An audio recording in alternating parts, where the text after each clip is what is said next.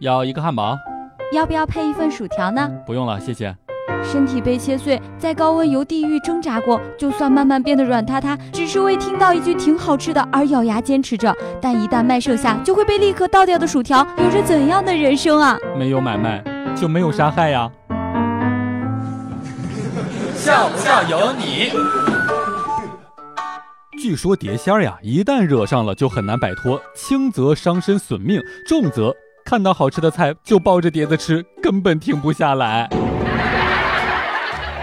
再大大咧咧的人，偶尔也会觉得难过，特别是在外面碰到下雨的时候，看到别人在等女朋友或者男朋友送伞，而我只能等管家派司机过来接我。笑不笑由你。最近我身边的朋友呀都很高调，装牛的、炫富的、卖萌的，各种都有。只有我自己很低调。明明我很有钱，别人问我借钱，我都说没有。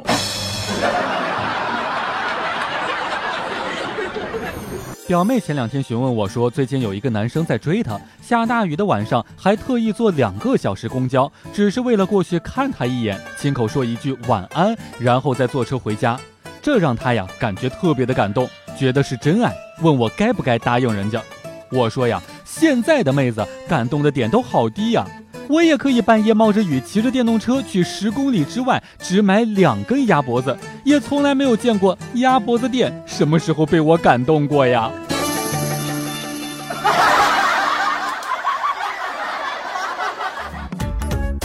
每天两分钟，笑不笑由你。